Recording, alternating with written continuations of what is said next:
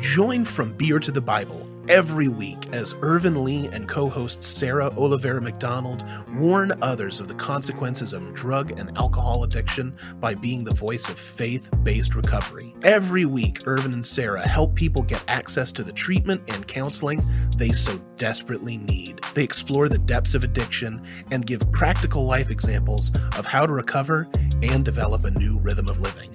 The show is gritty, authentic, and simply raw while being rooted in the love, faith, and hope of God.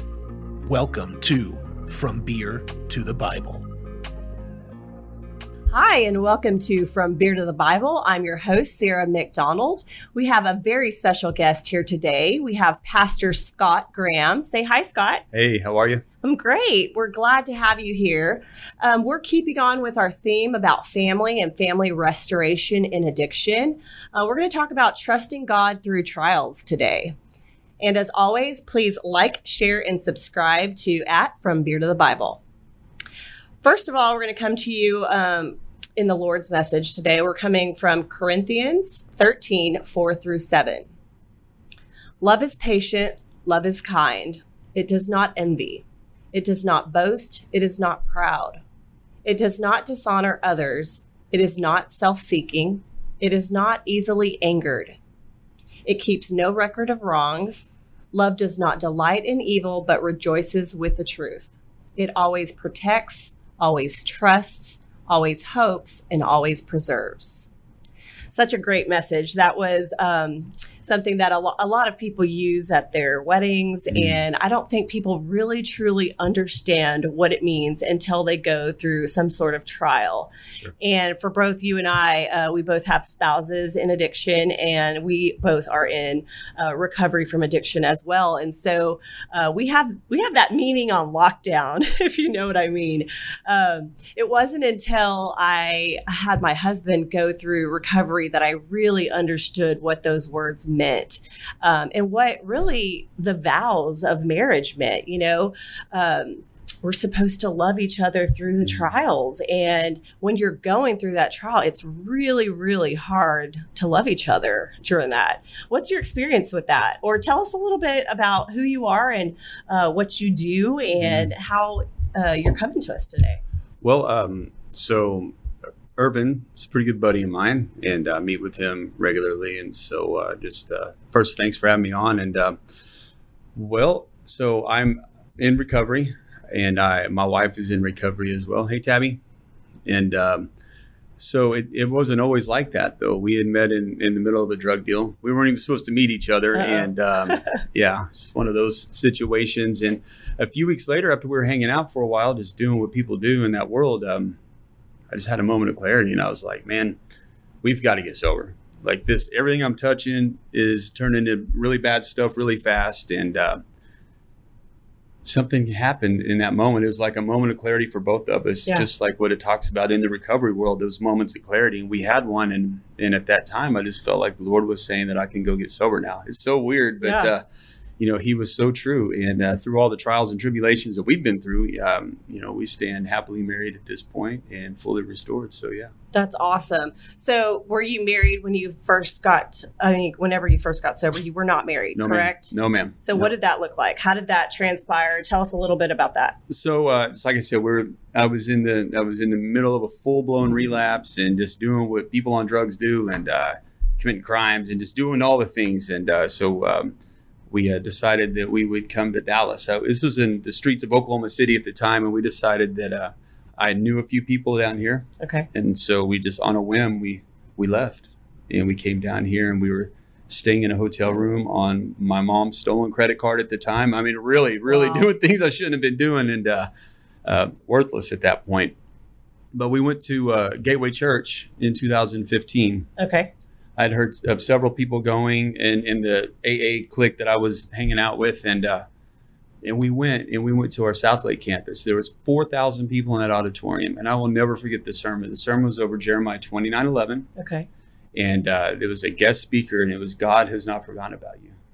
And this man was preaching about how God has orchestrated every step in your entire life up to this very point right now. Yes. And at that, that was the first time I'd ever really fully felt the full forgiveness of the Lord. I felt His mercy and His grace and His love sitting right where we were, as ugly as life was at that time. Yeah. So yeah, that was an overwhelming encounter of the Holy Spirit. So, did you go to treatment personally, or did you get sober in the church? Uh, well, so I went to prison. Okay, Um, so tell us uh, what happened. Yeah. So uh, at, at that time, we were not married. We were cohabitating and Okay. living in sin, of course. And uh, but things started to come together really fast. Um, I started going to church, started going to AA, started tithing. We we had this wonderful idea to start a business. And uh, after a few months of of business and going to church and doing recovery, um, you know, I started gaining some weight back. Started having some money in my pocket, and uh, we found a man that would would rent us a house. Um, and so we went from homeless to doing really well in a short amount of time. And uh, the lately, I've heard the word my talent was outgrown. I mean, my talent outgrew my character. And so at that time, the the financial blessings we were living in, I didn't have the heart or the character to sustain that. Got it. Yep. So, um, you know, a few months, a couple of weeks shy of having a year of sobriety, you know, I had several, I had plenty of money in the bank. I hadn't touched a drug or a drink of alcohol this whole time, but I, I would just kill to get that fix again. I Yeah. would kill. And I was lying and cheating and conning stone cold sober Yep. without the God in my life that I had left a few months before that. And so at the end of the day, um, my wife and I, after, after, uh, uh, you know, almost a full year of sobriety, living on pride, Yep. got loaded again. Okay. And a six month relapse got me a three year uh, trip, to, uh, a three year sentence to uh, Texas Department of Criminal Justice, which is prison. Yep. And um, how wonderful that was. So as soon as I hit the prison, these guys asked me if I wanted to go to a marriage seminar. You Oh, know, and. I'm still living in lies, and Yeah. I'm like, oh well, I'm married, I'll go. And um, as soon as I go to this uh, marriage seminar, I look on the screen and it's Gateway Church. And I'm like, oh, that's Oh. my church. Wow. And uh, you know, I was in prison at that time, but I felt like I was at home, and I knew that the Lord was going to restore me and heal me. So while I was incarcerated, I chased God. That's all I could do was just chase the Lord. And I'm I'm having conversations with Tabby, and uh, we're still not married, but we're talking about walking in purity when I get out, and and all these things that we're going to do. And um, she was in treatment and got healed while I was gone Okay. and um, just shy of a year of incarceration, I was released, and and here I am still with Gateway Church, and God is good. That is so incredible. Um, so, a little bit about Tabby. We both have experienced um, each other's spouses going through um, recovery. What was that like, you being in prison and not being able to kind of like she was going through her own thing? How was that discussion? How did y'all talk about it? How did y'all talk about recovery? Did that give you a fire for um, wanting it more? Absolutely. So when I was uh, in in prison, believe it or not, I was more free in my relationship through God than I had ever been since the day I met her. Yeah. So uh, there's uh, some some basic marriage and principles that are biblical about what a wife needs from her husband. Yes. And one of those is security.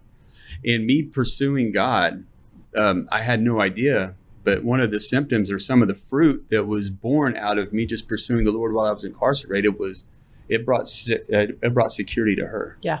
To where she knew that um, she could tell in her heart of hearts that what I was saying wasn't just lip service, like it was for real. Yeah, that's exactly what happened to me.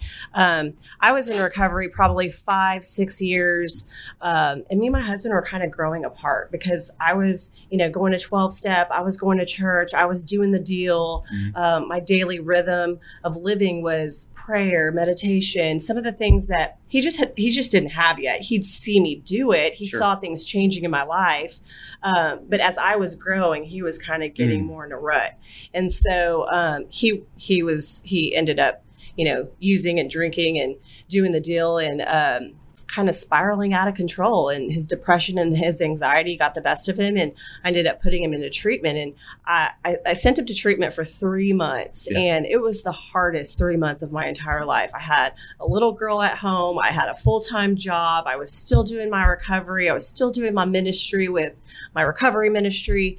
Um, and then I had a sick loved one Mhm. you know, in treatment, and I couldn't control that. And so it wasn't until I, I fully gave it to God and got out of his way, that he was able to take him and restore him fully. And like you said, I I relied on scripture, you know. I, I read every scripture about marriage, every scripture about forgiveness, and God changed my heart because at that time I was mad. I was so angry because I'm like, really, God, I'm I'm right back here in this mm-hmm. in this pit again. Yeah. Um, and I laugh about it because uh, he put another recovery story into my life, you know? So here I am, uh, five, six years sober. My husband's going through it. I'm back at step one, going to a 12 step program um, called Al Anon for the spouses, and I'm having to learn all this stuff all over again. And it really, truly humbled me. So, for those of you out there who are struggling with a loved one, um, we just this is this is for you. This message is for you. We want you to know that there are tools, um, there are things that you can do. You're not alone. We've been there, and um, there's just a lot of, of forgiveness and mm. um, just God has a lot of restoration that he can do through that. So through that, I just, I wanted to tell you that, you know, he did. He gave me scripture. I posted it all over my house. I, I, hung on to every word, and he started changing my heart. And I started to love my husband again, like our verse in our scripture said today. Um, I started to see him in a new light. Mm-hmm. And so, you know, that is what God wants for marriage. That's what he wants is that full restoration and for us to be living in harmony together, for other people to see what marriage is supposed to be like, those true trials and tribulations. So, question um, as head of the household how do you lead during these trials? Well so um, in ephesians 5 it says that i'm to love my my wife as christ loves the church. So what does that really look like? Yeah. Um, i don't know anybody that's ever walked into a church that was never forgiven. Yeah. And so even when i was incarcerated uh, my wife stayed with me. We talked on the. I mean, she we, she did all the things that in, in, the most perfect situation for any guy locked up could possibly ask for, and yeah. she's the best ever. But uh, I had to prepare myself, though. You know, when she told me when she knew that I was going to prison, and she told me, "I'm going to wait here for you." Yeah. I had to put Ephesians 5 in my life that no matter what happens, because people are people and humans are humans and they just do what they do. Yep. No matter what happens, I have to forgive her. And uh, thank God I was never put in a position to really have to take that route with her. But um, as far as now with trials, uh, man, my wife and I are evenly yoked and we're unified. Yeah. We're, we're unified no matter what. And she she's in sobriety and she does the recovery thing and she she's in church. She does the ministry thing. And so we we both work together and we're action takers. So um, when things when there's a, somewhat of a disturbance between us and there's a trial coming up, we do warfare immediately. That's the first thing we do. We we we blast the worship music, we get in the Word, and we just start doing warfare praying. And um, you know, God is faithful. I love that. Tell me more about what warfare prayer means. Well, it's just uh, we take authority back in our home. Yeah. So uh, we our addictions have dragged our kids through a lot. Yeah. And our our all of our sons and daughters are restored. They've forgiven us, and life is good but that still doesn't mean that that junk doesn't try to crawl in. Yeah. Um, and so, number one, my wife and I have got to be unified. And if we're not unified, we have got no business taking whatever matter or whatever solution it is to our family down the line. Yeah. We've got to be we've got to be one. So uh, that's the first thing. So, what does that look like on a day to day basis? Do you you and your wife do things um, separately or together? Basically, on this show, we talk about a rhythm of living that we mm-hmm. do on a daily basis to prepare us for the day. Um, what do you do separately and then together to do that? So, uh, my responsibility at the house is to get the coffee ready. And, and thank God for uh, programmed coffee machines. Yeah. So, we, we have that set. And uh, at six o'clock, the alarms start going off and uh, I'll typically I will wake up, go bring her coffee, then I'll go to my own meditation area, and she'll go to her own. And so we go in, we go plug into the Lord first. Yeah. Before we look at finances, before we look at calendars, we plug in. And yeah. sometimes it, it, can be just as simple as reading the verse of the day on the Bible app. Yep. Then there's other times where it's a deep dive, just whatever that day brings. But that's the first thing we do. We plug into the Lord. Oh, I love that. I love hearing that. And so tell us a little bit about what you do now. Um, you're the prison minister over at Gateway Church. What mm-hmm. does that look like, and how do you and your wife help other people in that ministry? So one of the burdens that I felt when I got out of prison was uh, there's there's a, a, critical period for six months. Okay. Uh, and I wasn't gone very long at all, but I was still gone long enough to lose everything. And so there's a there's a six month period from the time that I got out to the time that I really felt decompressed and so that that's really the heart of what we're doing. So I, I'm over at Gateway Dallas, and um, the Dallas campus has got more transitional centers for parolees than any. I, I, I can't I don't know the true numbers, but we get a lot of guys and girls that show up at our campus. Uh, so Gateway is really visible in, in all the prisons. So every prison in Texas gets all of our weekend services, and so the chaplains can play our weekend services and worship. So uh, when people get out of prison, they think, "Man, I'm going to go to Gateway." Yeah. And so what we have, um, what the Lord has built through us is just a network of people that have been there, done that. Yeah. So it's just sponsorship or it's discipleship. We just come alongside each other. And um, I usually get the guys and any the ladies show up. They go to my wife or somebody on her team. And uh, what we've got is a, a, just a group kind of like in AA meetings, there's just a, a group of old timers that are ready to absorb the new guys. Well, it's Yeah. the same dynamic at, at the Gateway Dallas campus. That's awesome. Yes, How ma'am. long have you been doing that? Uh, almost three years. That's incredible. Yeah. Um, what are the keys you think to trusting God through the trials that you have had during addiction? Well, I've got to be rooted in the truth. Yep. It's just got to be rooted in the truth. And the truth is that no weapon formed against me will prosper. And there's times, even in my walk now, where I have to pinch myself, like, Lord, let this be the one time, because I've been a chronic relapser all my life. Yeah. Um, I have, uh, every time things would be going well, I would find it uh, opportune to have a drink. And then the drink turns into a drug. The Yeah. next thing you know, the vicious cycle kicks in. So I've got to be rooted in the truth. And the truth is that when it comes to drugs and alcohol, I'm powerless. Yep. When it comes to thinking about drinking, I'm powerless. Yeah. And, and I have a mind that, you know, where in the first step of AA, where it talks about our, our lives have become unmanageable, it's the mental twist, is what it's talking about, how I believe my own lies. And Yeah. so I've got to be on guard about the truth. Yeah. It's the enemy. Yes. Talk about the importance of spousal support during addictions and in, in some of the bad times. Well, so um, I have a tendency to want to microwave people, whether it's somebody I'm sponsoring or somebody I'm discipling or even my own children or my wife. Um, if, if I've excelled or if I'm further down the path in one area, I will want to just micromanage somebody else's life. Oh, that's so me. yes. That is so me. and it's been such a, a blessing to just sit back and let everybody just be in their lane. Yeah. Um, I mean, we still have business to do. We still have family business and home life to, to operate in. But uh, when it comes to my wife and whatever she's going through, uh, sometimes I'm in the ditch with her. Yeah. Because that's what's appropriate. But then there's other times I'm trying to pull her out. Yeah. And then there's other times where she's pulling me out or she gets in the ditch with me. Sometimes all I need is my wife to just be my cheerleader. yeah. Sometimes I just Ugh. need to be heard. Yeah. That that is exactly what I needed to hear because sometimes my husband and I are on the same page, and Yeah. sometimes I'm up here, and Mhm. sometimes I'm down here, and sometimes he needs me to be his cheerleader, and sometimes I don't do that. Sometimes I want to be like telling him what to do and how to do Yeah. it, and micromanaging, and again, that's me getting in God's way. Mhm. And God has a plan for His life, just like He has a plan for my life, and He has a plan for our marriage Yes. together.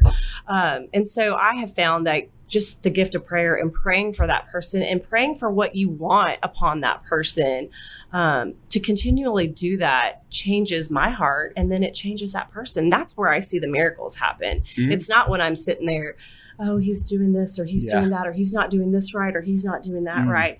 And that's what a lot of us do. You know, when we have a loved one still out there um, using and drinking, we want to tell them what to do. We want to throw away all their alcohol. We want to hide. Um, the things that they're using and that's not going to get them sober. We cannot do that for them. We have to lead them to the path of christ and christ is going to do it for them. And so that's what that's what we talk about on this show. We talk about the ways that you can help your loved one. Um, we share our stories so that you know that you're not alone. And we talk about the importance of prayer and prayer as a family. So what does that look like in your life with your family? So I mean, it's it's fundamental core thing that we we do, um, and based on what every, everything you were talking about, I'm reminded of the third step in the Big Book of AA, where I'm the actor trying to run the whole show. exactly Yep, yep. So I first of all check that box in my life as well. But yeah, it's all it's. I mean, we've got to plug into what the solution is. Yeah. In AA, we talk about we plug into the program, in in in in in, in the body of Christ, we talk about plugging into the power of the Lord. It's all the same thing. There's just this imaginary dividing wall between the two, and it's really the same stuff, if you ask me. But um, yeah, so what we do is we pray. We pray it out. Anytime that our kids get blessed, anytime our kids are going through something, we pray with them. yeah You know, Lord, what what do you have for us? What is the intuitive thought or decision you want us to make in this regard? Yeah. So let's talk a little bit about 12 um, step recovery and the church okay. because a lot of people either do one or the other. It's hard to put the two together. Uh, my passion is to really um, bridge the gap between the two areas mm. because I know a lot of people in 12 step recovery who have come to the Lord through 12 step. I have a lot of people that have come to the church and then gone into 12 step recovery. Um, because of somebody like me who kind of does a little bit of both and understands both and can kind of marriage those two together. Um, when I first got sober, it was really hard for me to go into 12 step because I couldn't talk about Jesus. Mm-hmm. And, you know, that's there as a safety net for 12 step recovery people who are not there yet. There is a place. Um, I think, you know, God puts us where we need to be and we get there when we're supposed to get there, but not everybody is ready to hear. God, Jesus, the Holy Spirit, all mm-hmm. of that, that scares people away, especially drug addicts and alcoholics early in recovery because they don't they don't know the Lord, or maybe they've never known the Lord, or maybe they just feel so much shame and guilt mm-hmm. that they don't feel worthy of the Lord. What is your experience with that? Well, so the 12 steps are designed to block off, to first of all, to get real about the situation that I'm in. Because when we try to get sober and we're, we're really operating in the powerlessness of what our addiction has done, um, you know we're in the middle of believing lies. Yeah. And we're in the middle it's not as bad as it as it used to be. You know i was uh, waking up in walmart parking lots with my kids thinking that it wasn't all that bad you know because i still had a car. So what kind of craziness is that right? Yeah. but um so and, and, you know in in the 12 step recovery programs it talks about um, in the in the books it'll say you know the sunlight of the spirit and things like that which is the referring to the holy spirit absolutely it's 100% referring to that absolutely but i do believe that um 12 step recovery programs are kind of watered down because when we show up, we're broken. Yeah. We are totally broken. We're full of guilt, shame, and remorse. Yep. Uh, we're embarrassed by the things we do when we're intoxicated. And uh, the last thing we want to do is talk about Jesus. And, and I can understand that too. Yeah. So, but uh, the program and the, the steps are designed to take it to take away what everything that's blocking us off from seeing God. Mm-hmm. And once we get through that, we start cleaning up our messes and we start giving it away to others. We see this quote unquote altruistic movement happening. And when we see the light bulb come in, come on, come on, that tongue tied. When we see the light bulb come alive in others, I mean that that's um, that's the gospel. Yeah, that's truly what happened to me. Um, I went in and out of twelve step recovery for two years before I went to treatment. And I went in and out of church for a couple mm-hmm. years before I went to treatment. And I could not grasp that simple way of living because I was blocked off because mm-hmm. I felt so much guilt and shame that I didn't feel like like he was gonna save me. I didn't mm-hmm. feel good enough for Christ. I felt I was just captive. I mean, the devil just had me. You know, he yeah. just had me. And so, um, what happened to me in in treatment was I found Jesus Christ again, and I found the Big Book, and I put the two together, the Bible and the Big Book, and all the light bulbs started coming coming on like it was just like it was just like the weight of the world was lifted off my shoulders and it was that simple way of living those steps are designed for simple ways of mm-hmm. living on a day-to-day basis i couldn't even get through one hour without having a drink yeah. much less one day until i started you know living those steps and until i admitted that i was powerless over alcohol and my life had become unmanageable and you know we take out the word alcohol every aspect of our life is unmanageable when we're in the way, when we're in God's way. And so I love the, the simple steps to get us through there. And through that, I experienced the Lord again. I experienced the Holy Spirit. I experienced Jesus in a way that I hadn't in so many years. And it was truly like the mustard seed growing. And I just wanted more and more and more of Him. Yeah. What was your experience with that? I'm a ditto. Ditto.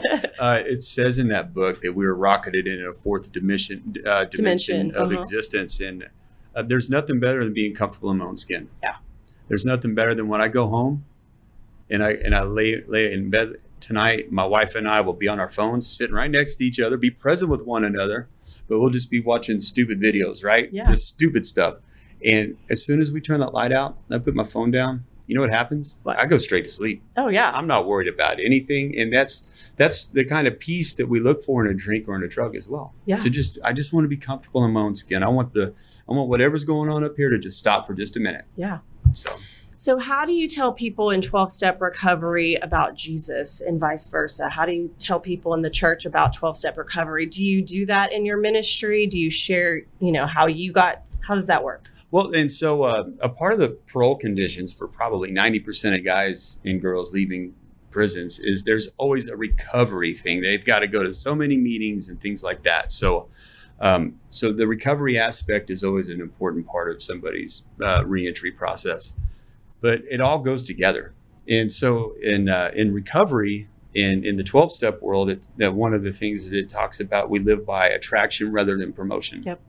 So I would rather somebody to be around me and just sense that there's something different than for me to just promote it and promote it and promote it. You know, we're people of alcoholic and, and drug addiction in the past, they're always campaigning, always manipulating, always pushing some agenda. So I just want my life to be a representation of what that looks like to walk with the Lord. Yeah. And typically once we get through the once we get through step three, and step two, um, it talks about how in, you know, in the book, he, how somebody told him to write his own description of what God is. You know, what do you want God to be? And so if somebody's really focused on step one and absolute powerlessness, they realize they're done. We cannot possibly do this on our own. It is absolutely impossible. We need something outside of ourselves to restore us to sanity, right? So, um, 900 times out of a thousand, it's always, I want God to be understanding. I want Him to forgive me. So, what people are writing down when, when they say, What do you want your God to be? It, it's the true God anyway. Yeah. And He's speaking through that. And typically, when we do a fifth step, and we get honest about all the things that are embarrassing, that's when I can really present the gospel. It's like, hey, so this is what I did, this is what I went through, and this is private information. You don't have to trust me with anything. I'm trusting you with the things that I did. And so that confession, like what we were talking about earlier, um, brings about a trust to the surface that uh, makes somebody that I'm sharing this with feel comfortable sharing me all of their junk. And then at that point, it's like, well, God forgives all that. Yeah. That stuff, that's not who you are what you are is you are chosen to be in this position right here, right now, to go through this process, not because you're cool, but because God's cool, and God wants you to give this to other guys. Yeah. yeah.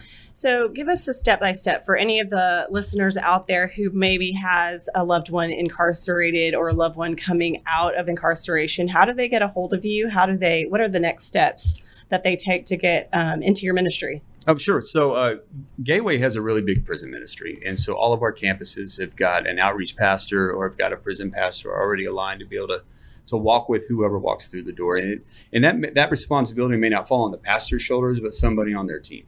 Okay. But yeah, all they've got to do is show up to a Gateway campus and just start asking. And, and uh, if somebody were to show up at the Dallas campus, uh, I promise you, they'll say, "Oh, Scott's over there, or there's Tabby's over there, or this guy's over." You know what I mean? So we're. Do you guys have like a mentor that walks with them and you know talks to them every day and that kind of thing? So the first, uh, the, process that uh, that God has put together is more somebody walks in, and I'm. I mean, we've got a pretty good radar for when it comes to felons. I yeah. mean, there's just something about the way we walk. It's just kind of like a, the tattoos. Can, the... Well, yeah, but not not everybody that's been to prison gets tattooed. But um, you know, uh, just like we it takes a drunk to know a drunk. Yeah. Right. So um, but we're pretty good at identifying one another. And the deal is is that uh, as far as the Heart of Gateway, we have a place for you. Yeah. Yeah. It doesn't matter what life looks like. If there's, I'll even go this far. If somebody walks into the Dallas campus and they have a physical need that needs to be met, we're pretty good. And you typically, most of the time, would know the right ministry partners to plug that individual in with. So if somebody walks in and they're homeless and they're really ready to change their lives, we've got a ministry partner for that. If somebody walks in and they need dental, We've yeah. got a ministry partner for that. Now, there's a process and a vetting. They've got to go through a vetting process. But if somebody has a physical need, we typically have got, we're pretty good at taking care of that. Not Gateway as a church, but we we know how to direct traffic to the right ministries. Yeah, and that's a big deal because so many people just are just full of shame and they don't want to admit those things and they don't want to get help for those things because you know there's just something blocking them off from that. And so i love what you're doing out there. Is there anything else that you want to tell the listeners about family and addiction about trials and tribulations about your story just that hang in there. benefit just them? hang in there. So uh, you're not alone. You're not alone. All right. and there's a whole host of us that have been through that. Thank you so much scott. Thanks for having me on. Absolutely. Thank you for tuning in to this week's From Beer to the Bible. Make sure to tune in next week when Irvin and Sarah gift you with even more addiction recovery information. Make sure to like, share, and subscribe. You can find us on YouTube, Facebook, Twitter, and Instagram. And remember, we're always there for you.